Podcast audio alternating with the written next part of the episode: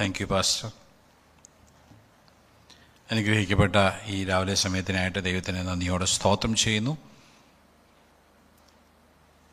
സൂമിലൂടെയും മറ്റ് ഓൺലൈൻ മാധ്യമങ്ങളിലൂടെയും ഈ മെസ്സേജസ് ശ്രദ്ധിച്ചുകൊണ്ടിരിക്കുന്ന നിങ്ങൾ എല്ലാവർക്കും കർത്താവായ യേശു ക്രിസ്തുവിന്റെ ധന്യനാമത്തിലുള്ള എന്റെ സ്നേഹവന്ദനം ആദ്യമായിട്ട് അറിയിക്കുന്നു.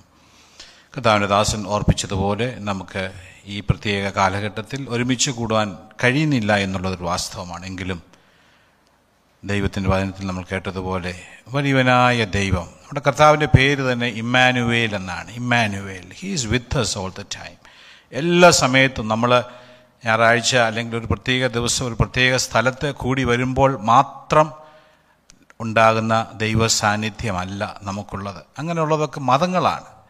നമ്മളെ സംബന്ധിച്ചോളം നമുക്കറിയാം ക്രിസ്ത്യാനിറ്റി ഈസ് എ റിലേഷൻഷിപ്പ് നമ്മുടെ വാഴ്ത്തപ്പെട്ട കർത്താവുമായിട്ടുള്ള ഒരു വ്യക്തിപരമായ ബന്ധമാണ്. നമ്മൾ എവിടെയായിരുന്നാലും അവിടെ ആഴ്ചയിലെ ഏഴ് ദിവസവും ഇരുപത്തിനാല് മണിക്കൂറും നമ്മോടൊപ്പമുള്ള നമ്മുടെ കർത്താവിന്റെ ദിവ്യ സാന്നിധ്യത്തിനായിട്ട് നന്ദിയോടെ സ്തോത്രം ചെയ്യുന്നു.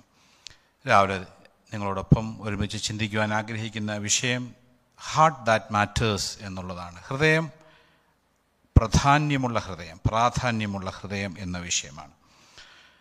നമുക്കൊക്കെ അറിയാം ഇന്നത്തെ കാലഘട്ടത്തിൽ ആളുകളൊക്കെ വളരെ എനർജിയും സമയവും റിസോഴ്സസും ഉപയോഗിക്കുന്ന ഒരു കാര്യമാണ് തങ്ങളുടെ ഹൃദയത്തെ പ്രൊട്ടക്റ്റ് ചെയ്യുക എന്നുള്ളത് ആളുകൾ രാവിലെ എഴുന്നേറ്റ് നടക്കാൻ പോകുന്നു ഓടാൻ പോകുന്നു ജിംനേഷ്യത്തിൽ പോകുന്നു എക്സസൈസുകൾ പല വിധത്തിൽ ചെയ്യുന്നു.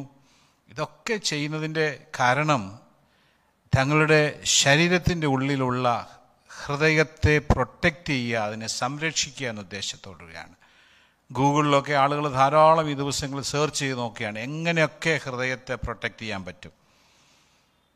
നമുക്കറിയാം ഹോസ്പിറ്റലുകളിലൊക്കെ വളരെ പണം കൊയ്യുന്ന ഒരു ഡിപ്പാർട്ട്മെന്റാണ് കാർഡിയോളജി. അവിടെയും ഒക്കെ ആളുകൾ ശ്രദ്ധിക്കുന്നത് എങ്ങനെയെങ്കിലും ഹൃദയത്തിന് തകരാറ് സംഭവിക്കാതെ അതിനെ കൊണ്ടുപോകണം എന്നുള്ള ആഗ്രഹമാണ്. അപ്പോൾ നമ്മുടെ പുറമേയുള്ള നമ്മുടെ ശരീരത്തിന്റെ ഉള്ളിലുള്ള ഹൃദയം നിശ്ചയമായിട്ടും പ്രാധാന്യമുള്ളതാണ്. നമ്മൾ എത്രയൊക്കെ അതിനെ പരിപോഷിപ്പിച്ചാലും ശ്രദ്ധിച്ചാലും ഒരു കാര്യം സത്യമാണ്. ഒരു ദിവസം ഇതിന്റെ പ്രവർത്തനം നിൽക്കും. എന്നാൽ നമ്മൾ ഓർത്തിരിക്കേണ്ട ഒരു കാര്യമുണ്ട്. നമുക്ക് ആത്മീയമായ ഒരു ഹൃദയം ദൈവം നമുക്ക് തന്നിട്ടുണ്ട്. ദൈവവചനത്തിൽ നമ്മൾ മുഴുവൻ പരിശോധിച്ചാൽ നമുക്കറിയാം എനിക്ക് കാണാൻ കഴിഞ്ഞതാണ്ട് എണ്ണൂറ്റി ഇരുപത്തിയാറ് പ്രാവശ്യം ഹൃദയത്തെക്കുറിച്ച് ദൈവവചനത്തിൽ പരാമർശിച്ചിട്ടുണ്ട്. പുതിയ നിയമത്തിൽ പ്രത്യേകിച്ച് നമുക്കറിയാം കാർഡിയ എന്ന വാക്ക് തന്നെ കാർഡിയോളജി ഉണ്ടായത് ആ വാക്കിൽ നിന്നാണല്ലോ. കാർഡിയ എന്ന വാക്ക് തന്നെ ഏകദേശം നൂറ്റി അഞ്ച് പ്രാവശ്യം പുതിയ നിയമത്തിൽ തന്നെ പരാമർശിച്ചിരിക്കുന്നു എന്ന് കാണുന്നത് കൊണ്ട് സാധിക്കുന്നു. അപ്പോഴേ നമ്മൾ കാണുന്നതിന്റെ ഉദ്ദേശം നമ്മൾ മനസ്സിലാക്കേണ്ട ഒരു കാര്യം ദൈവവചനം വളരെ പ്രാധാന്യത്തോടെ നൽകിത്തരുന്ന ഒരു കാര്യമാണ് നമ്മുടെ ആത്മീയമായ ഹൃദയം.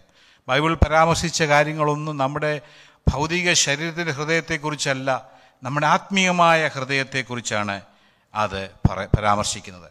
പത്രോസ് തന്നെ ഇങ്ങനെ പറയുണ്ടേ ഒന്ന് പത്രോസ് മൂന്നിന്റെ നാലാം വാക്യത്തിൽ സൗമ്യതയും സാവധാനതയുമുള്ള മനസ്സ് എന്ന അക്ഷയഭൂഷണമായ ഹൃദയത്തിന്റെ ഗൂഢമനുഷ്യൻ എന്നാണ്. അതായത് heart is the hidden personality of every individual നമ്മുടെ ഹൃദയം മറ്റുള്ളവർക്ക് കാണുവാൻ കഴിയാത്ത നമ്മുടെ ഒരു ആത്മീയ ഹൃദയമുണ്ട് നമ്മുടെ പേഴ്സണാലിറ്റി നമ്മുടെ വ്യക്തിത്വം മറഞ്ഞിരിക്കുന്ന ഹൃദയത്തെക്കുറിച്ചാണ് ഇവിടെ പരാമർശിച്ചിരിക്കുന്നത്. നമുക്കറിയാം കർത്താവ് നമ്മുടെ ഹൃദയത്തെ പരിശോധിക്കുന്ന ദൈവമാണ്. എരമ്യ ഞാൻ ഒരു വാക്യം വായിക്കുവാൻ ആഗ്രഹിക്കുന്നു. എരമ്യ പ്രവചനം പതിനേഴാം അധ്യായം പത്താം വാക്യം. Book of Jeremiah chapter seventeen verse ten. അവിടെ നാം ഇങ്ങനെയാണ് വായിക്കുന്നത്. യഹോവയായി ഞാൻ ഹൃദയത്തെ ശോധന ചെയ്ത് അന്തരംഗങ്ങളെ പരീക്ഷിച്ച് ഓരോരുത്തന് അവനവന്റെ നടപ്പിനും പ്രവൃത്തിയുടെ ഫലത്തിനും തക്കവണ്ണം കൊടുക്കുന്നു. ശ്രദ്ധിക്കുക ഇവിടെ എഴുതിയിരിക്കുന്നത് യഹോവയായി ഞാൻ ഹൃദയത്തെ ശോധന ചെയ്യുന്നു അന്തരങ്ങളെ പരീക്ഷിക്കുന്നു. ആദ്യമേ നമ്മുടെ പ്രവൃത്തിയല്ല കർത്താവ് കാണുന്നത്. നമ്മൾ പ്രത്യേകം ശ്രദ്ധിക്കുക നമ്മുടെ പ്രവൃത്തിയല്ല കർത്താവ് നോക്കുന്നത്. പിന്നെയോ ദൈവം നമ്മുടെ ഹൃദയത്തിലൂടെയാണ് നമ്മളെ കാണുന്നത് എന്ന് മനസ്സിലാക്കാൻ സാധിക്കും.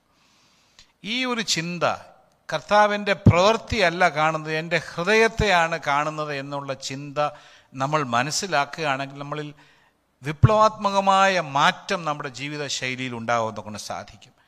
കാര്യം നമുക്കറിയാം മനുഷ്യർ പുറമേയുള്ളതാണ് കാണുന്നത് പുറമേയുള്ള കാര്യങ്ങളാണ് കാണുന്നത്.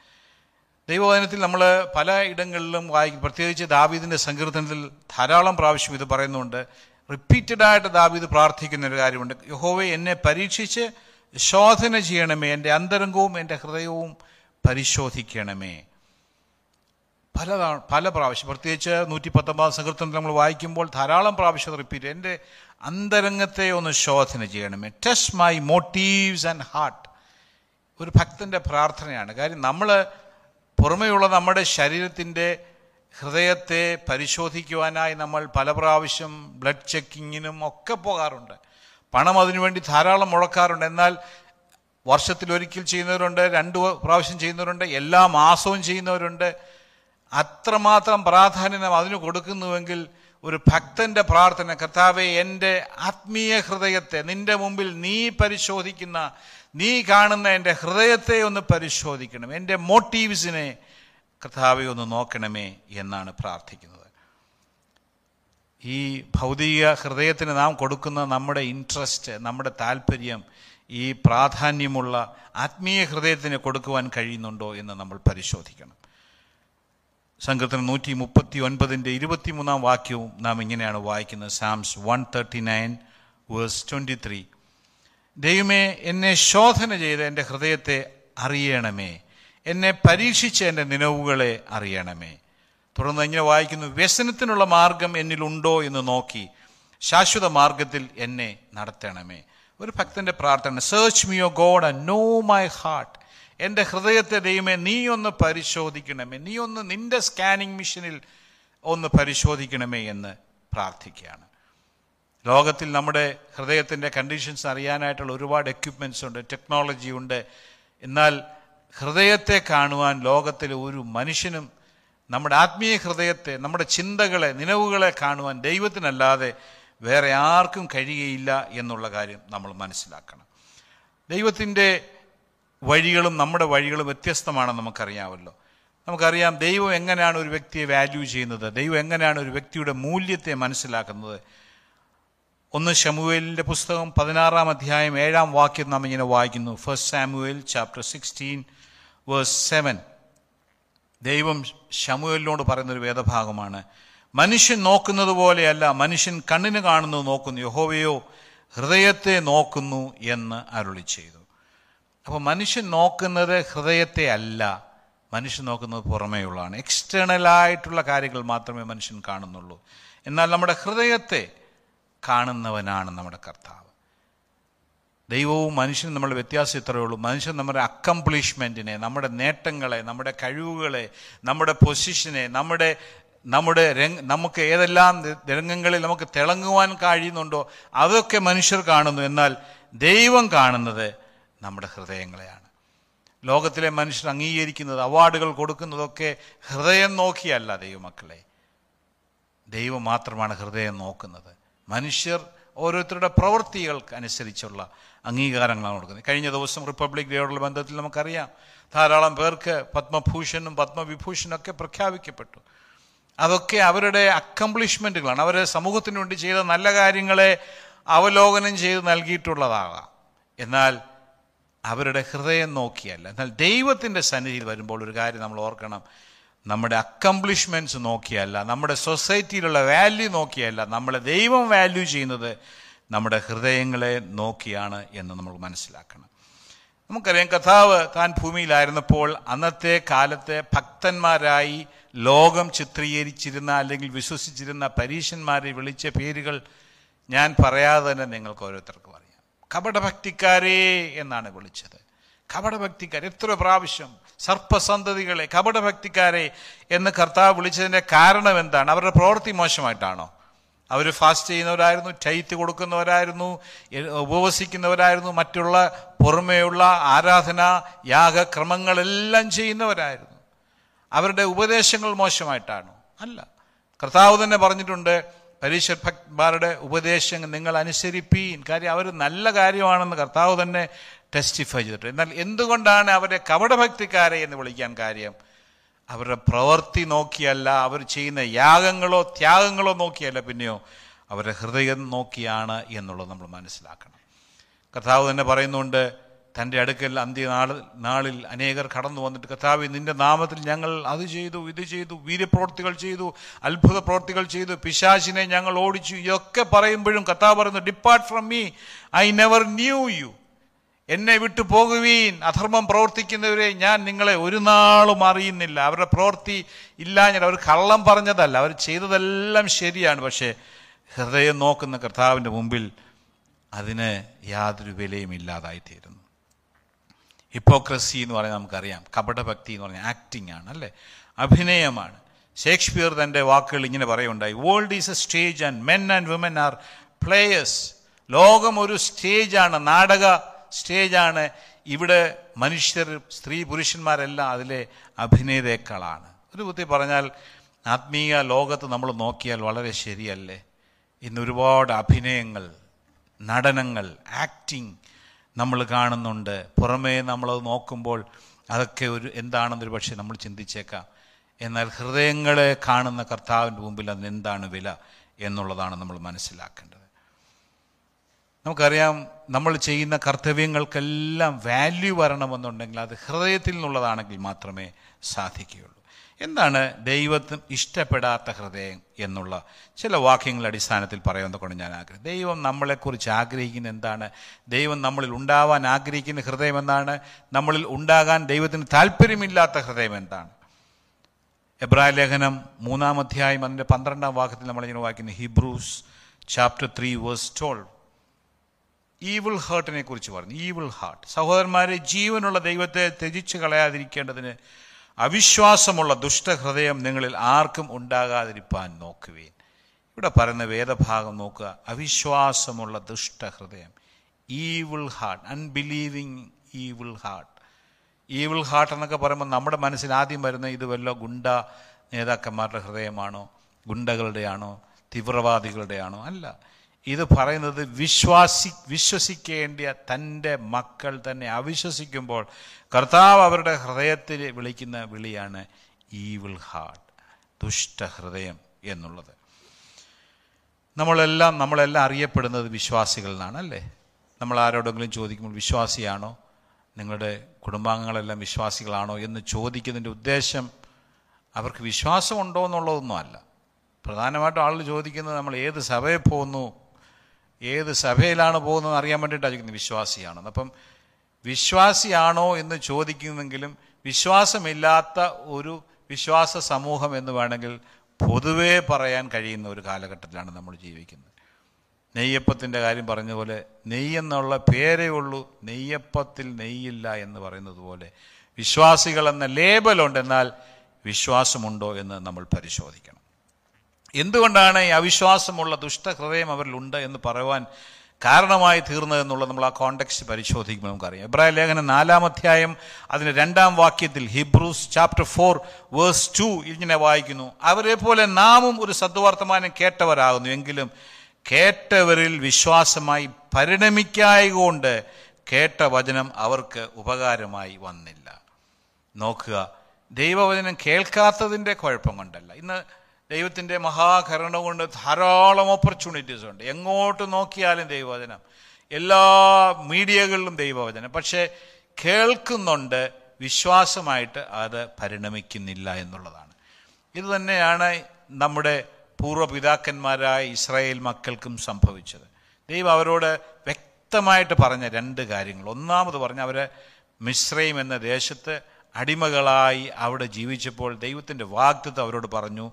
ഞാൻ നീ അടിമ വീടായ ഈ മിശ്രൈമിൽ നിങ്ങളെ വിടിവിക്കും എന്ന് പറഞ്ഞു.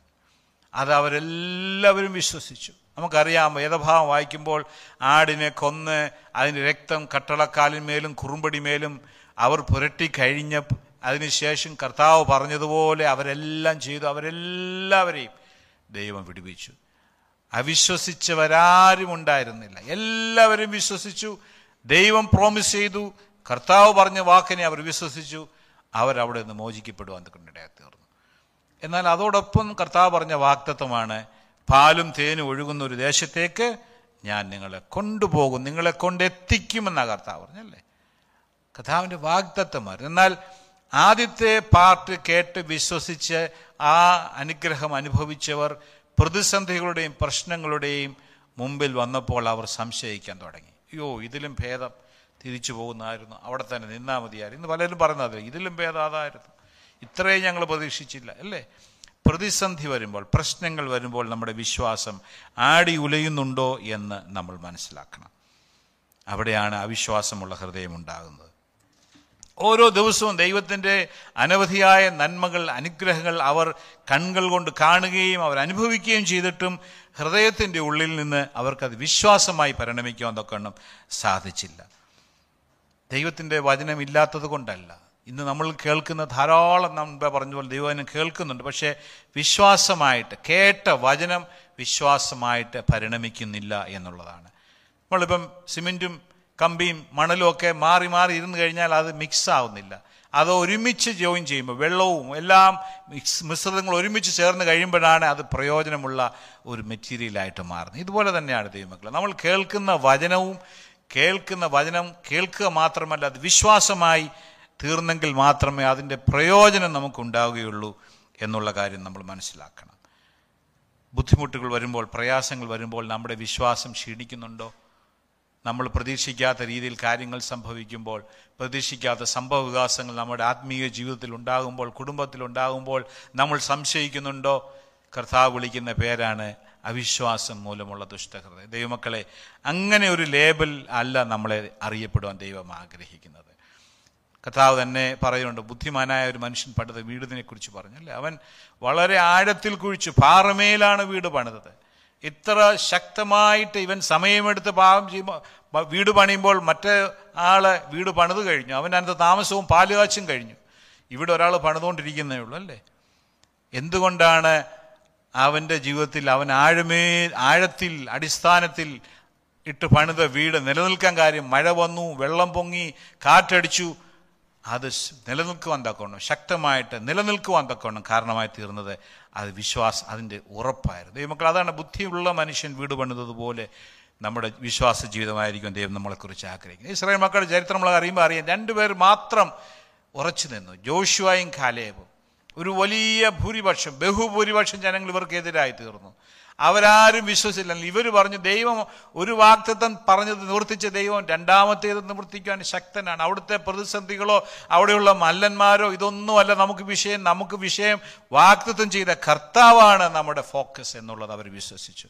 ഞാൻ ചിന്തിക്കുകയാണ് അവരെ അവർ കൊന്നുകളയാഞ്ഞത് വലിയ ഭാഗ്യമായി. ഇപ്പോൾ ദൈവം അവരെ സൂക്ഷിച്ചു. കാരണം ഇത്രയും ആളുകൾ ഇന്നത്തെ ഭാഷയിൽ പറഞ്ഞ് അവർ ചോദിക്കും ഞങ്ങൾ ഇത്രയും പേര് മണ്ടന്മാരാ? നീ ഞങ്ങൾ മാത്രം എടുക്കുമാരെന്ന് ചോദിക്കുന്ന ആ രീതിയിൽ പോലും അവർ വിശ്വാസത്തിൽ നിലനിൽക്കുവാൻ കൊണ്ട് സാധിച്ചു. ദൈവമക്കളെ നമ്മുടെ ജീവിതത്തിൽ പ്രതിസന്ധികൾ വരുമ്പോൾ പ്രശ്നങ്ങൾ വരുമ്പോൾ നമ്മൾ പ്രതീക്ഷിക്കാത്ത സംഭവങ്ങൾ വരുന്നു പരിശോധിക്കുക. ട്രസ്റ്റ് ഹിം ഈസ് ഫെയ്ത്ത്ഫുൾ ദൈവം പറഞ്ഞ വാക്തത്വങ്ങളെ നിവർത്തിക്കുവാൻ ദൈവം വിശ്വസ്തനാണ്. ഇബ്രാഹിം നമ്മൾ ഇങ്ങനെ വായിക്കുന്നുണ്ട് ആറാം അധ്യായം പന്ത്രണ്ടാം വാക്യത്തിൽ അങ്ങനെ നിങ്ങൾ മന്ദതയുള്ളവരാകാതെ വിശ്വാസത്താലും ദീർഘക്ഷമയാലും വാക്തത്വങ്ങളെ അവകാശമാക്കുന്നവരുടെ അനുകാരികളായിത്തീരും. വിശ്വാസത്താലും. ദീർഘക്ഷമ രണ്ട് കാര്യങ്ങൾ ഒരുപോലെ വേണം. ദൈവം നമ്മുടെ സമയത്തല്ല ദൈവം പ്രവർത്തിക്കും. ദൈവം തന്റെ സമയത്ത് തക്ക സമയത്ത് അവൻ പ്രവർത്തിക്കും. എന്നാൽ വിശ്വാസവും അതോടൊപ്പം തന്നെ ദീർഘക്ഷമയും. കർത്താവെ നീ ഇന്നതുപോലെ ഇന്ന സമയത്ത് ചെയ്തു തരണമെന്ന് അങ്ങോട്ട് പറയല്ല. നിന്റെ സമയത്ത് നീ പറഞ്ഞതാണ് നീ വാക്തത്വം ചെയ്തതാണ്. മനുഷ്യർ പറഞ്ഞ വാക്തത്വങ്ങളെക്കുറിച്ചല്ല ഞാൻ പറയുന്നത്. ദൈവത്തിന്റെ വചനത്തിൽ ദൈവം നമുക്ക് നൽകി തരുന്നത്. പരിശുദ്ധാത്മാവിലൂടെ ദൈവം നമ്മോട് വചനത്തിന്റെ അടിസ്ഥാനത്തിൽ സംസാരിക്കുന്ന വാക്തത്വങ്ങളെ നിവർത്തിക്കുവാൻ ദൈവം വിശ്വസ്തനാണ് എന്ന് നമ്മൾ മനസ്സിലാക്കണം. സംശയിക്കുന്നതിനെക്കുറിച്ച് യാക്കോ പറയുന്നുണ്ട് ഈ ഇരുമനസ്സുള്ള മനുഷ്യൻ കർത്താവിൽ നിന്ന് വല്ലതും ലഭിക്കുമെന്ന് നിരൂപിക്കരുത്. അങ്ങനെ ഒരു ചിന്തയേ വേണ്ട. ഞാൻ ആ ഇരുമനസ്സോടുകൂടി ജീവിച്ചിട്ട് കർത്താവ് നൽകി തരുമെന്നൊരു ചിന്ത നമുക്ക് വേണ്ട എന്ന് ദൈവത്തിൽ പറയുന്നു. നമ്മൾ ഒന്നാമത് കണ്ടത് ദൈവം ആഗ്രഹിക്കാത്ത ഹൃദയമാണ് അവിശ് അവിശ്വാസമുള്ള ദുഷ്ടഹൃദയം. രണ്ടാമത് നമ്മൾ കാണുന്നത് ഹാർഡ് ഹാർട്ട് കഠിന ഹൃദയം. എന്താണ് കഠിന ഹൃദയം എന്നുള്ളത് നമുക്ക് ഞാൻ പറയാതെ തന്നെ നിങ്ങൾക്ക് മനസ്സിലാക്കാണ് ഫറവോന്റെ ഹൃദയത്തെക്കുറിച്ച് പറഞ്ഞു കഠിനപ്പെട്ട ഹൃദയം. സെഖറിയ പ്രവചനം ഏഴാം അധ്യായം പന്ത്രണ്ടാം വാക്യത്തിൽ നമ്മൾ ഇങ്ങനെ വായിക്കുന്നു. Book of Zechariah chapter seven verse twelve അവർ ന്യായപ്രമാണവും സൈന്യങ്ങളുടെ യഹോവ തന്റെ ആത്മാവിനാൽ പണ്ടത്തെ പ്രവാചകൻ മുഖാന്തരം അയച്ച വചനങ്ങളും കേട്ടനുസരിക്കാതെ വേണം ഹൃദയങ്ങളെ വജ്രം പോലെ കടുപ്പമാക്കി എന്നാണ് വായിക്കുന്നത്. വജ്രം പോലെ കടുപ്പമാക്കി. ദൈവത്തിന്റെ വചനം വിശ്വസിക്കാതെ ഹൃദയത്തെ കഠിനമാക്കുന്ന ഒരനുഭവം. ദൈവവചനമേ അങ്ങനെ ഒരു അനുഭവം നമ്മളെക്കുറിച്ച് ദൈവം ആഗ്രഹിക്കുന്നില്ല. കാഠിന്യമുള്ള ഹൃദയം കല്ലുപോലുള്ള ഹൃദയമല്ല ദൈവം നമുക്ക് തന്നിരിക്കുന്നത്. അങ്ങനെ ഒരു കാഠിന്യമുള്ള ഹൃദയത്തിലേക്ക് പോകുന്നത് ചുമ്മാതെ പോകത്തില്ല. ചില കാരണങ്ങളുണ്ട്. നമുക്കറിയാം ഒന്നാമത്തെ കാര്യം പാവ ജീവിതത്തിൽ തുടർന്ന് ജീവിക്കുക. പാവമാണെന്ന് അറിഞ്ഞിട്ടും ഏറ്റുപറഞ്ഞ് ഉപേക്ഷിക്കാതെ റിപ്പന്റ് ചെയ്യാതെ അതിൽ തുടർന്ന് ജീവിക്കുന്ന ഒരു അനുഭവമാണെന്നുണ്ടെങ്കിൽ നമ്മുടെ ഹൃദയം ഇങ്ങനെ കഠിനപ്പെട്ടുകൊണ്ടേയിരിക്കുകയാണെന്നുള്ളത് നമ്മൾ മനസ്സിലാക്കണം. ഒരു അപകടത്തിന്റെ അവസ്ഥയിലേക്ക് നമ്മൾ പോവുകയാണ് ദൈവവചനം പറയുമ്പോൾ ദൈവത്തിന്റെ വചനം നമ്മളോട് പറയുമ്പോൾ അത് കേൾക്കാതെ നമ്മൾ കാഠിന്യപ്പെടുന്നുണ്ടെങ്കിൽ നമ്മളറിയാതെ ഒരു ഡേഞ്ചർ സോണിലേക്ക് നമ്മൾ മൂവ് മൂവ് ചെയ്തുകൊണ്ടിരിക്കുകയാണ്. ഞാൻ നമ്മൾ പറയാ പറയാറുണ്ടല്ലോ സൂര്യപ്രകാശത്തിലാണ് രണ്ട് വസ്തുക്കൾ നമ്മൾ വെച്ച് നോക്കുക. സൂര്യപ്രകാശം ഒരേ ചൂട് ഒരേ സൂര്യൻ ഒരു പാത്രത്തിൽ കുറച്ച് കളിമണ്ണ് കുഴച്ച് വെക്കുക വേറൊരു പാത്രത്തിൽ കുറച്ച് വെണ്ണ അല്ലെങ്കിൽ ബട്ടർ എടുത്ത് വെക്കുക. രണ്ടിന് രണ്ട് പ്രോസസ്സാണ് നടക്കുന്നത്. ഒരേ സൂര്യൻ ഒരേ ചൂട് ഒരേ ടെമ്പറേച്ചർ പക്ഷേ ഒന്ന് കട്ടിയായിക്കൊണ്ടേയിരിക്കുന്നു മറ്റേത് മെൽറ്റ് ചെയ്യപ്പെടുന്നു. ദൈവമക്കളെ ദൈവവചനം കേൾക്കുമ്പോൾ നമ്മൾക്കുണ്ടാകുന്ന മനോഭാവം എന്താണ്? നമ്മൾ ഹാർഡനാക്കുകയാണോ കഠിനപ്പെടുത്തുകയാണോ? അതോ ആ വെണ്ണയെ പോലെ അതിനനുസരിച്ച് നമ്മൾ ഉരുകുവാൻ തക്കവണ്ണം ഹൃദയത്തിന്റെ ഒരു കാഠിന്യത മാറുവാൻ തക്കവണ്ണം നമുക്ക് ശ്രമിക്കാറുണ്ടോ? യോഹന്നാന്റെ ലേഖനം ഒന്ന് യോഹന്നാൻ ഒന്നിന്റെ ഒമ്പതിലും മഞ്ഞിൽ വായിക്കുന്നു നമ്മുടെ പാവങ്ങളെ ഏറ്റു പറയുന്നുവെങ്കിൽ അവൻ നമ്മോട് പാവങ്ങളെ ക്ഷമിച്ച് സകേല അനീതിയും പോക്കി. സകല അനീതി എന്നല്ല സകേല അനീതിയും പോക്കി. നമ്മെ ശുദ്ധീകരിപ്പാൻ തക്കവണ്ണം വിശ്വസ്തനും നീതിമാനുമാകുന്നു. എന്ത് അവസ്ഥയാണ്? ഇന്ന് ഈ ദൈവവചനം കേൾക്കുന്ന നിങ്ങളുടെ ഹൃദയത്തിൽ നിങ്ങൾ ദൈവവചനം സ്വീകരിക്കാതെ നാളുകളായി ചില പാപ സ്വഭാവങ്ങൾ തുടരുന്നവരാണെങ്കിൽ ദൈവത്തിന്റെ ആത്മാവ് വ്യക്തമായി പറയുന്നു അപകടം വിളിച്ചു വരുത്തരുത്. മാനസാന്തരപ്പെടുക ഏറ്റുപറയുക ഹൃദയത്തെ കഠിനമാക്കരുത് എന്ന് നമ്മൾ മനസ്സിലാക്കുക. നമ്മുടെ മൊബൈലും ലാപ്ടോപ്പോ കമ്പ്യൂട്ടറൊക്കെ ഉപയോഗിക്കുമ്പോൾ അറിയാം വൈറസ് കയറിയിട്ടുണ്ടെങ്കിൽ അത് ആദ്യമേ നമുക്ക് വലിയ പ്രശ്നങ്ങളൊന്നും ചെറിയ ചെറിയ പ്രശ്നങ്ങളായിരിക്കും തുടക്കം. എന്നാൽ ദിവസങ്ങൾ കഴിയും തോറും നമ്മൾ ആന്റി വൈറസ് ഇട്ട് അതിനെ ക്ലീനപ്പ് ചെയ്യുന്നില്ലെങ്കിൽ എന്ത് സംഭവിക്കും? അതിന്റെ ആ ഡിവൈസ് ബിയോണ്ട് റിക്കവറി ആയിട്ട് ഉപയോഗിക്കാൻ പാടില്ലാത്ത രീതിയിൽ അത് നഷ്ടപ്പെട്ടു പോകാൻ തുടങ്ങിയവരെയായിത്തരും ദൈവമക്കളെ നമ്മുടെ ജീവിതത്തിലും ഭാവത്തിന്റെ സ്വാ സ്വാ അതിന് നമ്മൾ അവ അവസരം കൊടുക്കുന്നെങ്കിൽ ഏറ്റു പറയുന്നില്ലെങ്കിൽ സാരമില്ല ദൈവം കരുണാമയനല്ലേ ഞാൻ കുറച്ച് നാളോടൊക്കെ കഴിയ അപകടമാണ് ദൈവജനമേ. നമ്മളത് ഏറ്റുപറയുക. ഹൃദയത്തെ കഠിനമാക്കുവാൻ ദൈവം ആഗ്രഹിക്കുന്നത് രണ്ടാമത് നമ്മുടെ ഹൃദയത്തെ കഠിനമാക്കുന്ന വസ്തുവാണ് പ്രൈഡ് അഹങ്കാരം. അഹങ്കാരം. നമുക്കറിയാം നൂറ്റിയൊന്നാം സംഘത്തിന്റെ അഞ്ചാം വകഞ്ഞിന് വായിക്കുന്ന ഉന്നത ഭാവവും നികള ഹൃദയം ഉള്ളവനെ ഞാൻ സഹായിക്കുകയില്ല എന്ന് കർത്താവ് പറയുന്നു.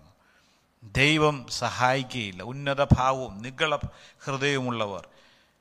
പൗ- പത്രോസിന് പറയുന്നുണ്ട് ഒന്ന് പത്രോസ് അഞ്ചിന്റെ അഞ്ചിൽ ദൈവം നികളിയോട് എതിർത്ത് നിൽക്കുന്നു. താഴ്മയുള്ളവർക്കോ കൃപ നമ്മൾ എന്തിനാണ് ദൈവങ്ങൾ അഹങ്കരിക്കുന്നത്? എന്ത് വിഷയത്തിലാണ് നമ്മുടെ കുടുംബശ്രേഷ്ഠതയിലോ നമ്മുടെ വിദ്യാഭ്യാസത്തിലോ സ്വാധീനത്തിലോ കഴിവിലോ പണത്തിലോ വീടിലോ കാറിലോ എന്തിനാണ് നമുക്ക് അഹങ്കരിക്കുവാനുള്ളത്? അഹങ്കാരം നമ്മുടെ ഉള്ളിലുണ്ടാകുന്നുണ്ടെങ്കിൽ നമ്മുടെ ഹൃദയം ദിനംതോറും കഠിനപ്പെടുമെന്നുള്ളത് മനസ്സിലാക്കുക. മൂന്നാമത് നമ്മൾ ഹൃദയം കഠിനപ്പെടാനുള്ള ഒരു പ്രധാന കാരണമാണ് അൺഫോർഗീവ്നെസ് ക്ഷമിക്കാതിരിക്കുക ക്ഷമിക്കാതിരിക്കുക. അതുകൊണ്ട് എന്ത് സംഭവിക്കുന്നു നമ്മുടെ ഇതിൽ ദേഷ്യം ഉണ്ടാകുന്നു വെറുപ്പുണ്ടാകുന്നു ഗോസിപ്പ് ഉണ്ടാകുന്നു. ഈ മറ്റുള്ളവരെ കുറിച്ച് ഈവിൾ സംസാരിക്കാൻ തുടങ്ങുന്നു. ഇതിന്റെ എല്ലാം തുടക്കം എന്താണെന്നറിയാമോ ചിലരോട് ഹൃദയംഗമായി ക്ഷമിക്കുവാൻ നമുക്ക് കഴിയുന്നില്ല. ദുഃഖം എന്ന് പറയട്ടെ പെറ്റ തള്ളയോട് സംസാരിക്കാത്ത മക്കളെ കാണുമെന്നൊക്കെ കൊണ്ട് സാധിക്കും പെറ്റ തള്ള സ്വന്തം മറ്റെല്ലാം വിട്. സ്വന്തം ഉദരത്തിൽ നിന്ന് നം ഉരുവാക്കിയ ആ പ്രസവിച്ച സ്വന്തം അമ്മയോട് സംസാരിക്കാത്ത മക്കൾ. കുടുംബജീവിതത്തിൽ പ്രശ്നങ്ങൾ. സഹോദരങ്ങൾ ഒരു അമ്മയുടെ ഉദരത്തിൽ വന്ന സഹോദരങ്ങൾ തമ്മിൽ മിണ്ടാതി ഇതൊക്കെ ഞാൻ ദൈവത്തെ അറിയാത്തവരുടെ കാര്യമല്ല പറയുന്നത് ദൈവ സഭയിൽ ഉള്ള ആളുകൾക്കിടെ ഇടയിൽ കാണുന്ന കാര്യങ്ങളാണ്. നമ്മൾ വളരെ ശ്രദ്ധിക്കുക. ദൈവമക്കളെന്ന് പറയപ്പെടുന്നവരുടെ ജീവിതത്തിൽ ഇതൊക്കെ ഉണ്ടെങ്കിൽ ആരോടെങ്കിലും ഹൃദയത്തിൽ വിദ്വേഷമോ വെറുപ്പോ നാളുകളായി സംസാരിക്കാതിരിക്കുന്ന അല്ലെങ്കിൽ അവരോട് ഇടപെടാതിരിക്കുന്ന അനുഭവങ്ങളുണ്ടെങ്കിൽ ദൈവമക്കളെ നമ്മുടെ ഹൃദയത്തെ നമ്മൾ കഠിനപ്പെടുത്തുകയാണ്. പഴയ കാര്യങ്ങൾ പണ്ടത്തെ കാര്യങ്ങളൊക്കെ ഓർത്ത് വീണ്ടും വീണ്ടും പറഞ്ഞ് വേദനിപ്പിക്കുന്ന അവസ്ഥയുണ്ടോ? മറന്നു കളയേണ്ടത് മറന്നു കളയുവാൻ ദൈവം നമ്മളെക്കുറിച്ച് ആഗ്രഹിക്കും കർത്താവ് പറഞ്ഞിട്ടുണ്ട് മത്തായ വിശേഷം ആറാം അഞ്ച് അധ്യായം അതിന്റെ പതിനഞ്ചാം വാക്യത്തിൽ Matthew chapter six verse fifteen ഇങ്ങനെ വായി നിങ്ങൾ മനുഷ്യരോടെ പിഴകളെ ക്ഷമിക്കാഞ്ഞാലോ? നിങ്ങളുടെ പിതാവ് നിങ്ങളുടെ പിഴകളെയും ക്ഷമിക്കുകയില്ല നമ്മൾ നോക്കുക ദൈവജനമേ നമ്മുടെ ഇടയിൽ ആരോടും ഒരു വ്യക്തിയോടും കയ്പായിരിക്കാൻ ദൈവം നമ്മളെ അനുവദിക്കുന്നില്ല. കാരണം നമ്മൾ അവരോട് ക്ഷമിച്ചില്ല എങ്കിൽ കർത്താവ് പറഞ്ഞ കാര്യമാണ് പിതാവ് നിങ്ങളോട് ക്ഷമിക്കുകയില്ല. നമ്മുടെ ഹൃദയത്തെ കഠിനപ്പെടുത്തുന്നവരാണോ നാം? നമുക്ക് ക്ഷമിച്ച് കളയേണ്ടത് വിട്ട് കളയേണ്ടത് നിസ്സാര കാര്യങ്ങളൊക്കെ ഓർത്ത് ഓർത്ത് ദിവസവും ഇങ്ങനെ പോക്ക് ചെയ്ത് മറ്റുള്ളവരെ വേദനിപ്പിക്കുന്ന ചിന്ത നമുക്കുണ്ടോ? സ്വഭാവമുണ്ടോ? ദൈവവചനം പറയുന്നു മനഃപൂർവമായി ഹൃദയപൂർവമായി ക്ഷമിക്കുവാൻ ദൈവം നമ്മളോട് ആവശ്യപ്പെടുന്നു. കർത്താവ് തന്നെ തന്റെ അടുക്കൽ വന്ന പരീക്ഷന്മാർ പറയേണ്ടത് ഓൾഡ് ടെസ്റ്റ്മെന്റ് കാര്യം പറഞ്ഞപ്പോൾ മോശ അങ്ങനെ കൽപ്പിച്ചിട്ടുണ്ടല്ലോ എന്ന് പറഞ്ഞപ്പോൾ കർത്താവ് പറഞ്ഞു നിങ്ങളുടെ ഹൃദയകാഠിന്യ നിമിത്തം അത്രേ നിങ്ങളുടെ ഹൃദയകാഠിന്യ നിമിത്തം അത്രേ മോശ അങ്ങനെ പറഞ്ഞെന്ന് പറഞ്ഞു. എന്താണ് ഒരു ഈ ഈ ഒരു ഫസ്റ്റ് ഹാർട്ട് ട്രാൻസ്പ്ലാന്റേഷൻ നടക്കുന്നത് എവിടാന്ന് വെച്ചാൽ നമുക്ക് ദൈവവനത്തിൽ വായിക്കാൻ സാധിക്കും. എസ് എസ് എ പുസ്തകം പതിനൊന്നാം അധ്യായം പത്തൊമ്പതാം വാക്യത്തിൽ book of Isaiah chapter eleven verse nineteen ഇങ്ങനെ നമ്മളെ വായിക്കുന്നു. അവർ എന്റെ ചട്ടങ്ങളിൽ നടന്ന് എന്റെ വിധികളെ പ്രമാണിച്ച് ആചരിക്കേണ്ടതിന് ഞാൻ അവർക്ക് വേറൊരു ഹൃദയത്തെ നൽകുകയും പുതിയൊരു ആത്മാവിനെ ഉള്ളിലാക്കുകയും ചെയ്യും. കല്ലായുള്ള ഹൃദയം ഞാൻ അവരുടെ ജഡത്തിൽ നീക്കി മാംസമായുള്ള ഹൃദയം അവർക്ക് കൊടുക്കും. കർത്താവ് പറയുവാണ് ദൈവ വാക്തത്വം ചെയ്യുകയാണ് ഒരു പഴയ നിയമവും പുതിയ നിയമവും അതിന്റെ അടിസ്ഥാനം തന്നെയാണ് ദൈവ ഇതാണ് ദൈവമക്കളെ നമ്മുടെ ഹൃദയത്തിനൊരു ട്രാൻസ്പ്ലാന്റേഷൻ നടക്കണം. കല്ലായുള്ള ഹൃദയം മാറി ദൈവം അവിടെ മാംസലമായുള്ള ഹൃദയം ആണ് നൽകുവാൻ ദൈവം ആഗ്രഹിക്കുന്നത്. തന്റെ ജനത്തിന് തന്നെ അനുസരിക്കും തന്നെ വിശ്വസിക്കും തന്റെ ജനത്തിന് ദൈവം കൊടുക്കുന്ന കല്ലായ ഹൃദയമല്ല മാംസലമായുള്ള ഹൃദയം. ജെറമിയ പ്രവചനം മുപ്പത്തൊന്നിന് മുപ്പത്തൊന്നിന് വായിക്കുന്നു. Jeremiah chapter thirty one verse thirty one ഞാൻ ഇസ്രായേൽ ഗ്രഹത്തോടും യഹൂദ ഗ്രഹത്തോടും പുതിയൊരു നിയമം ചെയ്യുന്ന കാലം വരുമെന്ന് യഹുവാറിൽ ചെയ്യുന്നു.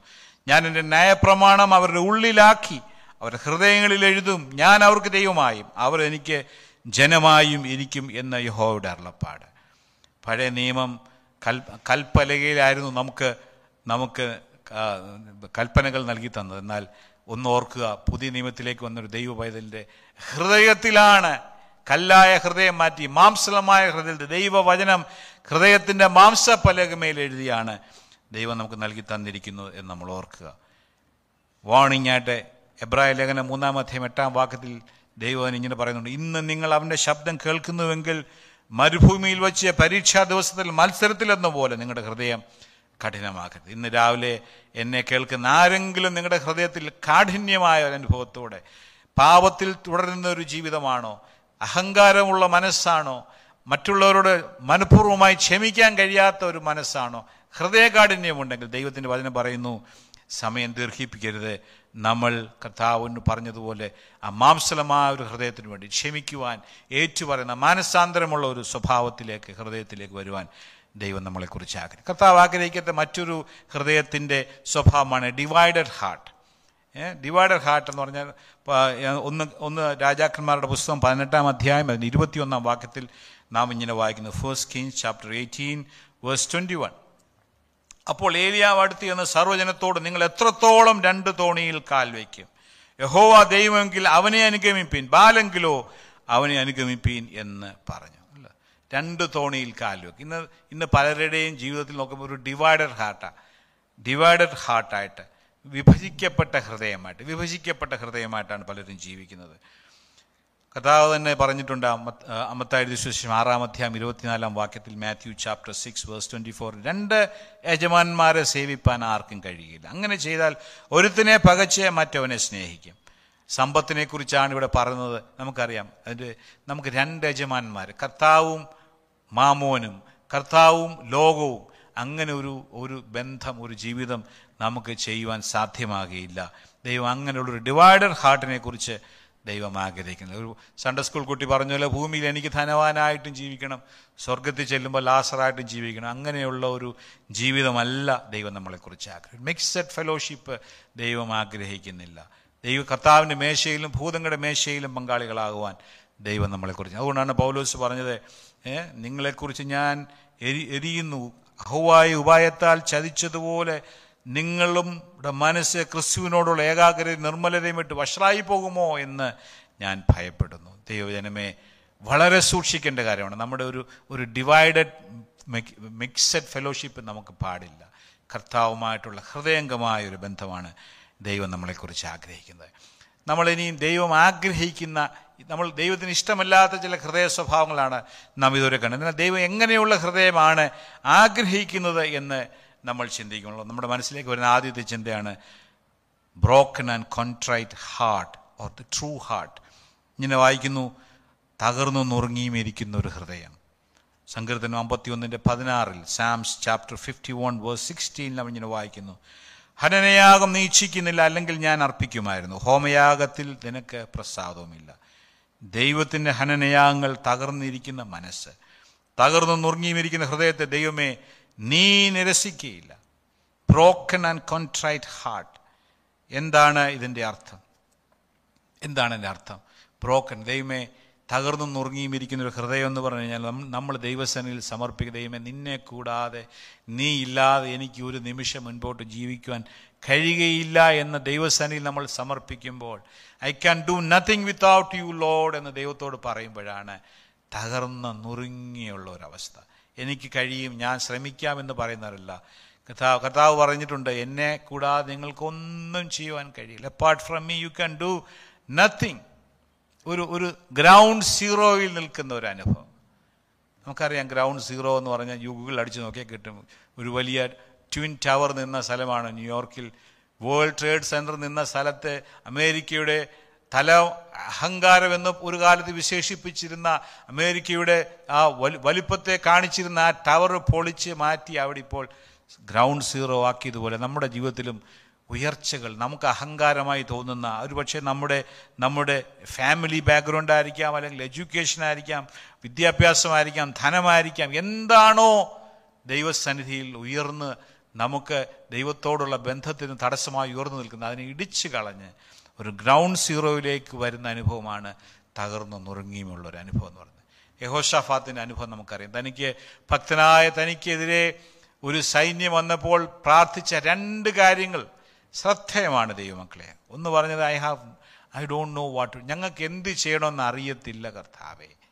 ഞങ്ങൾക്ക് എന്ത് ചെയ്യണമെന്ന് അറിയില്ല കർത്താവ്. രണ്ടാമത് പറഞ്ഞു ഞങ്ങൾക്ക് അതിനുള്ള ശക്തിയില്ല കർത്താവ്. വി ഹാവ് നോ സ്ട്രെങ്ത് എന്ത് ചെയ്യണമെന്നും അറിയത്തില്ല. ചെയ്യാൻ എന്തും ചെയ്യാനുള്ള ശക്തിയും ഇല്ലാത്തൊരു അനുഭവം. ദൈവമേ നിന്റെ സന്നിധിയിൽ എന്നെ സമർപ്പിക്കുന്നു എന്ന് പറയുന്ന അനുഭവമാണ് തകർന്നും നുറുങ്ങിയും ഇരിക്കുന്ന ഒരു അനുഭവം.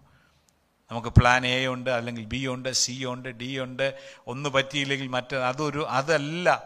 ദൈവം ആഗ്രഹിക്കുന്നത് പൂർണമായിട്ട് കഥാവേ നിന്നെ കൂടാതെ ഞങ്ങൾക്ക് ചെയ്യുവാൻ കഴിയുകയില്ല എന്ന ഒരു അനുഭവത്തിലേക്കാണ് നമ്മൾ മനസ്സ് കടന്നു വരേണ്ടത്. എനിക്ക് കഴിവുണ്ട് എനിക്ക് സ്വാധീനമുണ്ട് എനിക്ക് എക്സ്പീരിയൻസ് ഉണ്ട് ഞാൻ എന്തെങ്കിലുമൊക്കെ ചെയ്തോളാം എന്ന് പറയുന്നെങ്കിൽ അവർക്ക് ആത്മീയമായ ഒരു അപകടത്തിന്റെ വക്കിലാണ് നാം നിൽക്കുന്നത് എന്ന് നമ്മൾ ഓർക്കുക. ഞാൻ ഈ അടുത്ത സമയത്ത് ബോക്സിംഗ് ചാമ്പ്യൻ മുഹമ്മദ് അലിയെക്കുറിച്ച് ഒരു ഒരു ആർട്ടിക്കിൾ ഇങ്ങനെ വായിക്കണം. അദ്ദേഹം ഒരിക്കൽ ഫ്ലൈറ്റിൽ ഇങ്ങനെ യാത്ര ചെയ്യുന്ന സമയത്ത് ഒരു സെലിബ്രിറ്റി ആണല്ലോ അദ്ദേഹം ഫ്ലൈറ്റിൽ ഇങ്ങനെ യാത്ര ചെയ്യുമ്പോൾ ഹെയർ ഹോസ്റ്റസ് അടുത്ത് വന്നിട്ട് പറഞ്ഞു sir please put your seat belt എന്ന് പറഞ്ഞു. നിങ്ങളുടെ സീറ്റ് ബെൽറ്റ് ഇടൂ. സർ എന്ന് പറഞ്ഞപ്പോൾ അദ്ദേഹം പറഞ്ഞു I am a Superman I don't need belt എന്ന് അദ്ദേഹം പറഞ്ഞു. നോക്കുക ആ എയർ ഹോസ്റ്റസ് അവരുടെ ഡ്യൂട്ടിയാണ് ചെയ്തത്. എനിക്ക് എന്റെ ആവശ്യമില്ല ഞാൻ സൂപ്പർമാൻ ആണെന്ന് പറഞ്ഞപ്പോൾ എയർ ഹോസ്റ്റസ് വിട്ടുകൊടുത്തു. പറഞ്ഞു Superman doesn't need a flight എന്ന് അദ്ദേഹം ആ പ്രിയപ്പെട്ടവൾ മറുപടി ആയിട്ട് പറഞ്ഞു. നിങ്ങൾ സൂപ്പർമാൻ ആണെങ്കിൽ നിങ്ങൾ എന്തിനാണ് ഫ്ലൈറ്റിൽ യാത്ര ചെയ്യുന്നത്? എന്ന് ചോദിച്ചു. ഞാൻ പറയുന്നത് ഓരോ വ്യക്തികളുടെ മനസ്സിലുണ്ടാകുന്ന ചിന്താഗതികളാണ്. അദ്ദേഹം ഒരിക്കൽ പറഞ്ഞു ഐ ആം ദ ഗ്രേറ്റസ്റ്റ് ഞാനാണ് ഏറ്റവും മഹാനായ വ്യക്തി എന്ന് അദ്ദേഹം ഒരിക്കൽ സ്വയം പ്രഖ്യാപിക്കുകയുണ്ടായി. ഞാൻ പറയാൻ പറയുന്ന കാര്യം ചില നാളുകൾക്ക് ശേഷം ഒരു ഹോസ്പിറ്റൽ ബെഡിൽ വളരെ വീക്കായിട്ട് ബലഹീനനായിട്ട് പാർക്കിസൻസ് എന്ന രോഗബാധിതനായിട്ട് കിടക്കയിൽ കിടക്കുന്ന കാഴ്ചയാണ് ലോകം പിന്നീട് കാണുന്നത്.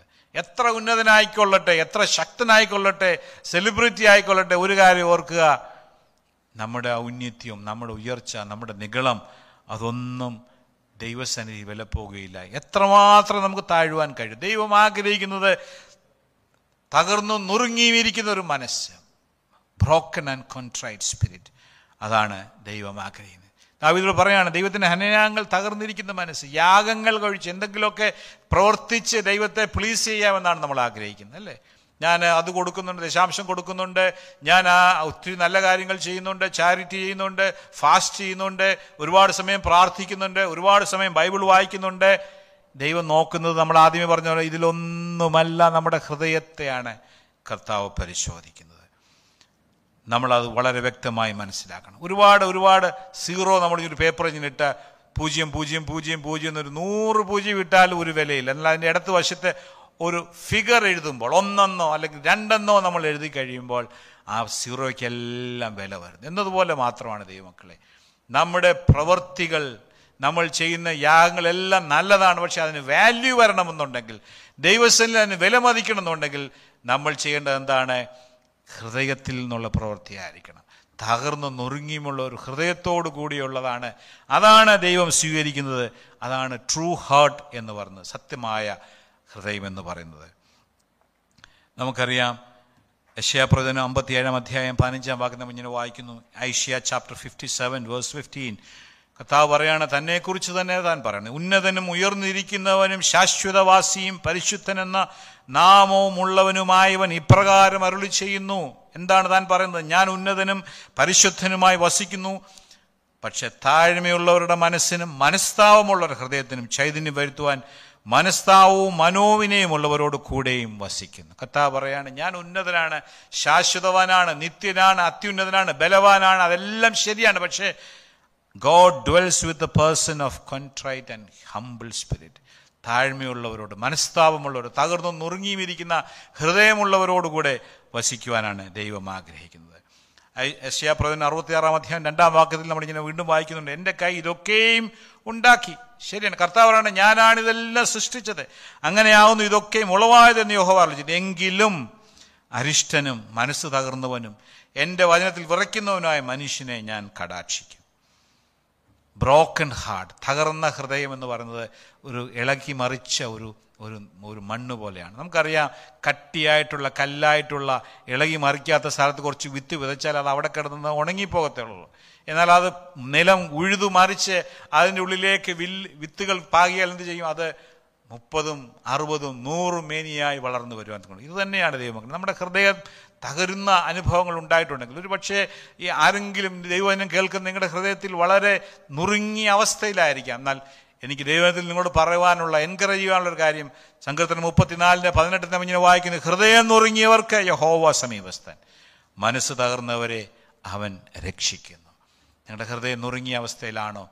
ഒരുപക്ഷെ എന്തെങ്കിലും വേദനയുടെയോ ബുദ്ധിമുട്ടിന്റെയോ സങ്കടത്തിന്റെയോ ഒക്കെ സാഹചര്യത്തിലൂടെ ആയിരിക്കാം.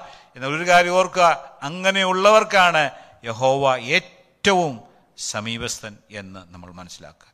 If you are a broken purse person Lord is so close with you നിങ്ങളുടെ ഏറ്റവും അടുത്ത് നമ്മുടെ കർത്താവുണ്ട്.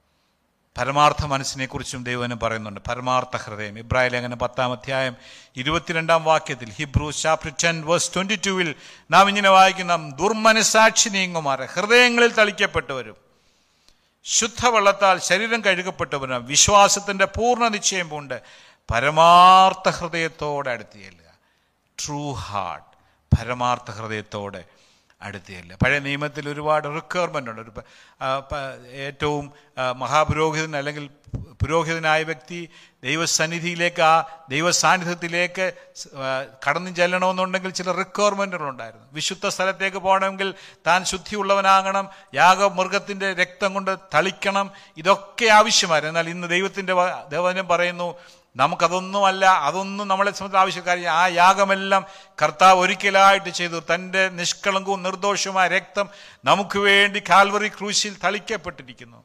നമ്മുടെ ജീവിതത്തിൽ അതിനാൽ ശുദ്ധീകരണം പ്രാപിച്ചു എന്നാൽ ദൈവസന്നിധിയിലേക്ക് നമ്മൾ അടുത്ത് ചെല്ലുമ്പോൾ വിശ്വാസത്തിന്റെ പൂർണ നിശ്ചയം പൂണ്ട് പരമാർത്ഥ ഹൃദയത്തോടെ ചെല്ലുവാൻ ദൈവങ്ങളെ കുറിച്ച് ആഗ്രഹിക്കും ഒരു പരമാർത്ഥ ഹൃദയം.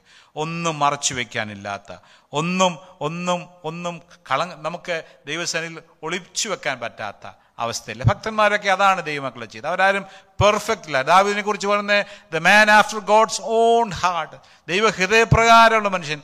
താൻ ചെയ്തതെല്ലാം ശരിയായിട്ടല്ല പക്ഷേ ദൈവമുൻപാകെ ഒരു തുറന്ന പുസ്തകം പോലെയായിരുന്നു അവരുടെ ഹൃദയം. ദൈവമക്കളെ ഒരു പരമാർത്ഥ ഹൃദയത്തോടെ ദൈവസന്നിധിയിലേക്ക് ചെല്ലുവാൻ നമുക്കിടയാകട്ടെ. കർത്താവിനെ പറഞ്ഞു ദൈവത്തോട് അടുത്ത് ചെല്ലുക എന്നാൽ അവൻ നിങ്ങളോട് അടുത്ത് വരും. കർത്താവിന്റെ അടുക്കിലേക്ക് ചെല്ലുവാൻ ഇടയാകട്ടെ. മൂന്ന് പറഞ്ഞത് പ്യുവർ ഹാർട്ട് ശുദ്ധ ഹൃദയം ദൈവം നമ്മൾ വായിക്കുന്നത് ഹൃദയശുദ്ധി ഉള്ളവർ ഭാഗ്യവാന്മാർ അവർ ദൈവത്തെ കാണും. കർത്താവ് പറഞ്ഞതാണ് മത്തായി സുവിശേഷം അഞ്ചാം അധ്യായം എട്ടാം വാക്യത്തിൽ ഹൃദയശുദ്ധി ഉള്ളവർ ഭാഗ്യവാന്മാർ. എന്താണ് ഹൃദയശുദ്ധി? ഹൃദയത്തിന് ശുദ്ധി വരുത്താൻ നമ്മളെ പ്രവൃത്തി കൊണ്ടൊന്നും സാധ്യമല്ല. നമുക്കറിയാം നമ്മൾ മുമ്പേ പറഞ്ഞതുപോലെ നമ്മുടെ വാഴ്ത്തപ്പെട്ട കർത്താവിന്റെ പരിശുദ്ധ രക്തത്താൽ മാത്രമേ നമ്മുടെ ഹൃദയത്തിന് ശുദ്ധി വരികയുള്ളൂ.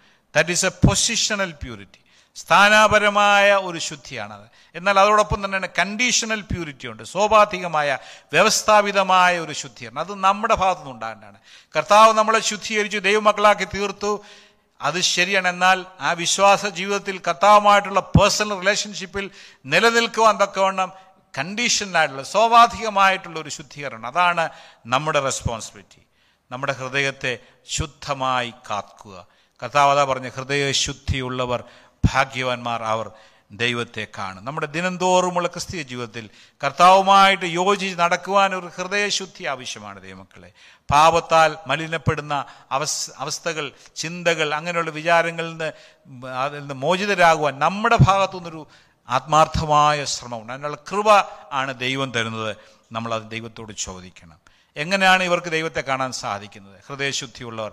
ഒരു കാര്യം നമ്മൾ മനസ്സിലാക്കുക they can see God in every circumstance വല്ലപ്പോഴും മരിച്ച് ഉയർത്തെഴുന്നേറ്റ് ദൈവസനിൽ ചെല്ലുമ്പോൾ കാണുന്ന കാര്യമല്ല. ഓരോ ദിവസവും ജീവിതത്തിലെ എല്ലാ സാഹചര്യങ്ങളിലും ബുദ്ധിമുട്ടുകളിലും വേദനയിലും വേർപാടിലും എല്ലാ സമയത്തും ദൈവത്തെ കാണാൻ കഴിയുന്നതാണ് ഹൃദയശുദ്ധി എന്ന് പറയുന്നത്.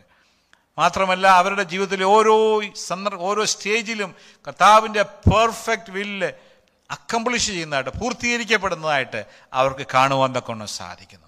പൗലോസ് പറഞ്ഞ പോലെ ക്രിസ്തു അത്ര എന്നിൽ ജീവിക്കുന്നു ഞാനല്ല എന്ന് പറയുവാൻ ക്രിസ്തുവിനെ തങ്ങളുടെ ഉള്ളിൽ കാണാൻ കഴിയണമെങ്കിൽ ഹൃദയശുദ്ധിയുള്ളവരായിത്തീരണം. അങ്ങനെയുള്ളവർക്കാണ് ദൈവത്തെ കാണാൻ കൊണ്ട് സാധിക്കുന്നത്. മറ്റൊരു പ്രധാന കാര്യമാണ് ഹോൾ ഹാർട്ട് പൂർണ ഹൃദയം. ദൈവത്തിന് വചനത്തിൽ ധാരാളം പ്രാവശ്യം നമ്മളത് കാണുന്നുണ്ട്. സദൃശ്യവാക്യം മൂന്നിന്റെ അഞ്ചിങ്ങനെ വായിക്കുന്നു പൂർണ ഹൃദയത്തോടെ യഹോവയിൽ ആശ്രയിക്കുക. സ്വന്തം വിവേകത്തിൽ നിന്നിട്ട്. കർത്താവ് തന്നെ പറഞ്ഞിട്ടുണ്ട് മത്തായി സുശേഷം ഇരുപത്തിരണ്ടാം അധ്യായം മുപ്പത്തിയേഴാം ഭാഗത്ത് ഇങ്ങനെ വായിക്കുന്നു യേശു അവനോട് നിന്റെ ദൈവമായ കർത്താവിനെ നീ പൂർണ ഹൃദയത്തോടും പൂർണ ആത്മാവോടും പൂർണ മനസ്സോടും കൂടെ സ്നേഹിക്കണം. എന്താണ് അതിന്റെ അർത്ഥം? ഹൃദയത്തിന്റെ ആ സിംഹാസനത്തിൽ നമ്മുടെ വാഴ്ത്തപ്പെട്ട കർത്താവിനെ അവരോധിക്കുന്നതാണ് പൂർണ ഹൃദയത്തോടെ ദൈവത്തെ സേവിക്കുക സ്നേഹിക്കുക എന്ന് പറഞ്ഞത്. അവിടെ മറ്റൊന്നിന് സ്ഥാനം നമ്മുടെ ആ സെൽഫിനും നമ്മുടെ ആ സെൽഫിഷ്നെസ്സിനും നമ്മുടെ ഈഗോയും എല്ലാം കാൽവറി ക്രൂശിൽ ആ കർത്താവിന്റെ ക്രൂശിനോട് ചേർന്ന് ക്രൂശിക്കപ്പെടുമ്പോഴാണ് യേശു കർത്താവ് നമ്മുടെ ഹൃദയത്തിൽ വാഴുന്നത്. അല്ല നമ്മുടെ സ്വാർത്ഥതയാണ് നമ്മുടെ ഹൃദയത്തിൽ വാഴുന്നെങ്കിൽ കർത്താവ് ഇപ്പോഴും ക്രൂശിലായിരിക്കുമെന്ന് ഒരു ദൈവഭക്തൻ പറഞ്ഞിട്ടുണ്ട്. ദൈവജനമേ നമ്മുടെ ഹൃദയത്തിൽ രാജാധിരാജാവായി നമ്മുടെ കർത്താവിനെ വാഴിക്കാൻ സാധിക്കും നമ്മുടെ മനസാക്ഷിയിൽ നമ്മുടെ ഇമോഷൻസിൽ തീരുമാനങ്ങൾ എടുക്കുന്ന നമ്മുടെ വില്ലിൽ അവിടെയെല്ലാം കർത്താവിന്റെ ഇഷ്ടം നടക്കുവാൻ നമ്മൾ സമർപ്പിക്കുന്നുണ്ടെങ്കിൽ അവിടെയാണ് പൂർണ ഹൃദയത്തോടെ ദൈവത്തെ സ്നേഹിക്കുവാൻ കഴിയുന്നത്. നമ്മളൊക്കെ മനുഷ്യന്റെ പ്രവൃത്തിയുടെ പൂർണതയാണ്. വചനം പറയുമ്പോൾ എത്ര പെർഫെക്റ്റ് ആയിട്ട് ചെയ്യാൻ കഴിഞ്ഞു. അല്ലെങ്കിൽ ഒരു പാട്ട് പാടിയാൽ വർഷിപ്പ് ലീഡ് ചെയ്താൽ എന്ത് ചെയ്താലും അതിന്റെ പൂർണതയാണ് നമ്മൾ നോക്കുന്നത്. ദൈവം അതല്ല ഹൃദയത്തിന്റെ പൂർണതയാണ് കർത്താവ് God is looking the whole heartedness of a person നിങ്ങളുടെ ഹൃദയത്തിന്റെ പൂർണതയാണ് ദൈവം ആഗ്രഹിക്കുന്നത്. അതുകൊണ്ടാണ് being faithful is more important and being successful നല്ലവനും വിശ്വസ്തനുമായ ദാസനെ എന്ന് വിളിക്കാൻ കാര്യം പ്രവൃത്തിയുടെ പൂർണതയല്ല. ഹൃദയത്തിൽ ദൈവത്തെ പൂർണമായി അവരോധിച്ചവർക്ക് മാത്രമേ അത് സാധിക്കുകയുള്ളൂ. ദൈവത്തിന്റെ സന്നിധിയിൽ നമ്മൾ ഹൃദയത്തിൽ നല്ലാതെ ഉണ്ടാകുന്നതെല്ലാം സീറോ വാല്യൂസ് ആണെന്ന് നമ്മൾ എപ്പോഴും ഓർക്കണം. അതുകൊണ്ടാണ് കർത്താവ് പറഞ്ഞ ഈ ജനം അധരം കൊണ്ട് എന്നെ ബഹുമാനിക്കുന്നെങ്കിൽ അവർ ഹൃദയം എന്നെ വിട്ട് അകന്നിരിക്കുന്നു. അധരം കൊണ്ട് ബഹുമാനിക്കുന്നവരായിട്ടില്ല നമ്മൾ പാട്ട് പാടുമ്പോൾ അല്ലെങ്കിൽ പ്രസംഗിക്കുമ്പോഴും സാക്ഷ്യങ്ങൾ പറയുമ്പോഴും ഇടയ്ക്കിടയ്ക്ക് ഹല്ലേലിയ സ്തോത്രം എന്നൊക്കെ പറഞ്ഞ് എത്രമാത്രം ഹൃദയത്തിൽ നിന്നുള്ളതാണ് അതോ വെറും ജൽപ്പനമാണോ എന്ന് നമ്മൾ വളരെ സീരിയസ് ആയിട്ട് ചിന്തിക്കണം ദൈവമക്കളെ. നമ്മൾ എന്ത് ചെയ്താലും ഹൃദയത്തിന്റെ അടിത്തട്ടിൽ നിന്നുള്ളതായി തീരുവാനാണ് ദൈവത്തിന് അതുകൊണ്ടാണ് പൂർണ ഹൃദയത്തോടെ ദൈവത്തെ സ്നേഹിക്കാൻ പറഞ്ഞത്. ദൈവം ആഗ്രഹിക്കുന്ന ഒരു ഹൃദയമാണ് വൈസ് ഹാർട്ട് ജ്ഞാനമുള്ള ഒരു ഹൃദയം. എന്താണ് ജ്ഞാനമുള്ള സംഘത്തിന് ഇങ്ങനെ വായിക്കുന്നത് തൊണ്ണൂറാം സംഘത്തിനും പന്ത്രണ്ടാം വാക്യം വായിക്കും ഞങ്ങൾ ജ്ഞാനമുള്ള ഒരു ഹൃദയം പ്രാപിക്കത്തക്കവണ്ണം ഞങ്ങളുടെ നാളുകൾ എണ്ണുവാൻ ഞങ്ങളെ ഉപദേശിക്കണമേ. ജീവിതത്തിൽ ഒരുപാട് സ്ട്രഗിൾസ് ഉള്ളവരുണ്ട്. അവരെ പലരും സ്ട്രഗിൾ ചെയ്യുന്നത് പണം അക്യുമുലേറ്റ് ചെയ്യുക സ്ഥാനമാനങ്ങൾ നേടുക റെപ്യൂട്ടേഷൻ നേടുക അംഗീകാരം നേടുക ഇതൊക്കെയാണ് നമ്മുടെ ജീവിതത്തിലെ ലക്ഷ്യമെങ്കിൽ ഓർക്കുക ജ്ഞാനമുള്ളൊരു ഹൃദയമല്ല അത്. കാരണം ഇതെല്ലാം താൽക്കാലികമാണ്. ഒരു ദിവസം നമ്മൾ മനസ്സിലാക്കി ഞാൻ ഈ ഓടിയതും അധ്വാനിച്ചതും ഞാൻ നേടിയതെല്ലാം നിത്യതയോളം വിലയില്ലാത്തതായി പോയല്ലോ എന്ന് ഓർത്ത് ദുഃഖിക്കുവാൻ കാരണമായി തീരും നിത്യമായതിനു വേണ്ടി ആ ദർശനത്തോടെ ജീവിക്കാൻ കഴിയുന്നതാണ് ശരിയായ ജ്ഞാനം എന്ന് പറയുന്നത്. അതുകൊണ്ടാണ് പത്ര കർത്താവ് പറഞ്ഞത് ആകയാൽ എന്റെ ഈ വചനങ്ങളൊക്കെ ഇട്ട് ചെയ്യുന്നതിനൊക്കെയും പാറമേൽ വീട് പണിത ബുദ്ധിയുള്ള മനുഷ്യനോട് തുല്യനാകുന്നു. ബുദ്ധിയുള്ള ജ്ഞാനമുള്ള ഒരു പക്ഷേ വളരെ നാളുകൾക്ക് ശേഷമാണ് ഈ ജ്ഞാനം എറ്റേണൽ വാല്യൂസിൽ നിത്യമായ മൂല്യത്തോടെ കാര്യങ്ങളെ കാണുവാൻ കഴിയുന്നതെങ്കിൽ നമ്മുടെ സമയം ഒരുപാട് നമ്മൾ വേസ്റ്റ് ചെയ്ത് ചെയ്യും ദൈവമക്കളെ. എത്രയും നേരത്തെ നമുക്കത് മനസ്സിലാക്കുന്നു. ഈ ഭൂമിയിലുള്ള നേട്ടങ്ങളല്ല ശരിയായ ജ്ഞാനം എന്ന് പറയുന്നത് എറ്റേണൽ വാല്യൂസ് നിത്യമായ മൂല്യത്തിൽ കാര്യങ്ങളെ കാണുവാൻ കഴിയുന്നതാണ് ശരിയായ ജ്ഞാനം. അതിനായിട്ട് ദൈവം നമ്മളെ സഹായിക്കട്ടെ. ഞാൻ എന്റെ മെസ്സേജ് കൺക്ലൂഡ് ചെയ്യാനായിട്ട് ആഗ്രഹിക്കുന്നു. നമ്മൾ ഓർക്കുക പ്രോവർബ്സ് നാലിന്റെ ഇരുപത്തിമൂന്നിൽ സദൃശവാക്യം നാലിന്റെ ഇരുപത്തിമൂന്നിൽ ഇങ്ങനൊരു വാക്യം നമ്മൾ കാണുന്നുണ്ട്. സകല ജാഗ്രതയോടും കൂടെ നിന്റെ ഹൃദയത്തെ കാത്തുകൊള്ളുക. ജീവന്റെ ഉത്ഭവം അതിൽ നല്ല ഉണ്ടാകുന്നത്. നമ്മൾ ഇന്ന് കേട്ട വചനം ഇത് തന്നെയാണ്. നമ്മുടെ ഹൃദയത്തെ നമ്മുടെ ഭൗതിക ശരീരത്തിന്റെ ഹൃദയത്തിന് നമ്മൾ കൊടുക്കുന്ന ആ വലിയ കെയറിന്റെ ഒരംശമല്ല. അതിനേക്കാൾ നമ്മൾ കൊടുക്കേണ്ടതാണ് ആത്മീയമായ നമ്മുടെ ഹൃദയം. കർത്താവ് ആവർത്തന പുസ്തകത്തിൽ അഞ്ചാം അധ്യായം ഇരുപത്തൊമ്പതാം വാക്യം ഇങ്ങനെ ഒരു വാക്യം വായിക്കുന്നുണ്ട്. അവർക്ക് അവരുടെ മക്കൾക്കും അവർക്കും അവരുടെ മക്കൾക്കും എന്നേക്കും നന്നായിരിക്കാൻ അവർ എന്നെ ഭയപ്പെടേണ്ടതിന് എന്റെ കൽപ്പനകളൊക്കെയും പ്രമാണിക്കേണ്ടതിനും ഇങ്ങനെയുള്ള ഒരു ഹൃദയം അവർക്ക് എപ്പോഴും ഉണ്ടായിരുന്നെങ്കിൽ എത്ര നന്ന് എന്ന് കർത്താവ് ഇംഗ്ലീഷിൽ വായിക്കുമ്പോൾ നമ്മളത് ഓ ദാറ്റ് കർത്താവ് പറയണം ഓ that there were such a heart in time അങ്ങനെ ഒരു ഹൃദയം അവർക്ക് ഉണ്ടായിരുന്നെങ്കിൽ ഇത് ഞാൻ ആശിച്ചു പോവാണ്. കാര്യം അവർക്കും അവരുടെ മക്കൾക്കും അത് നന്നായിരിക്കും. എങ്ങനെയുള്ള ഹൃദയം?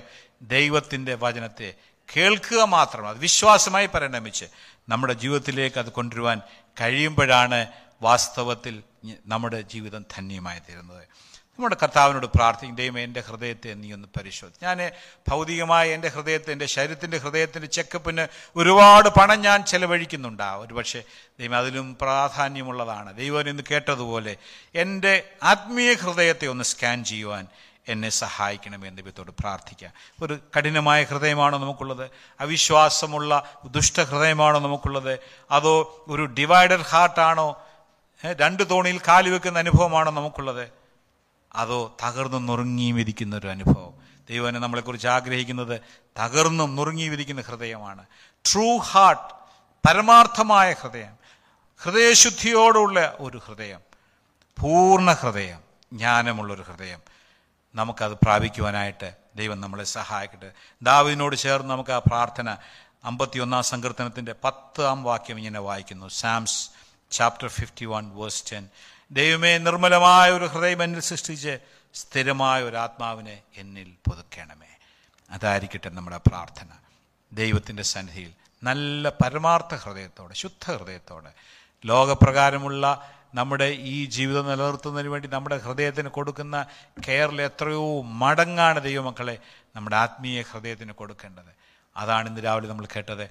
അതിന് പ്രകാരം ജീവിപ്പാൻ ദൈവം നമ്മൾ ഓരോരുത്തരെ സഹായിക്കട്ടെ എന്ന് പ്രാർത്ഥിച്ചുകൊണ്ട് അതിനെ സൃഷ്ടി ലഭിക്കുന്ന ദൈവം നമ്മളെ സഹായിക്കുമാറാകട്ടെ. താങ്ക്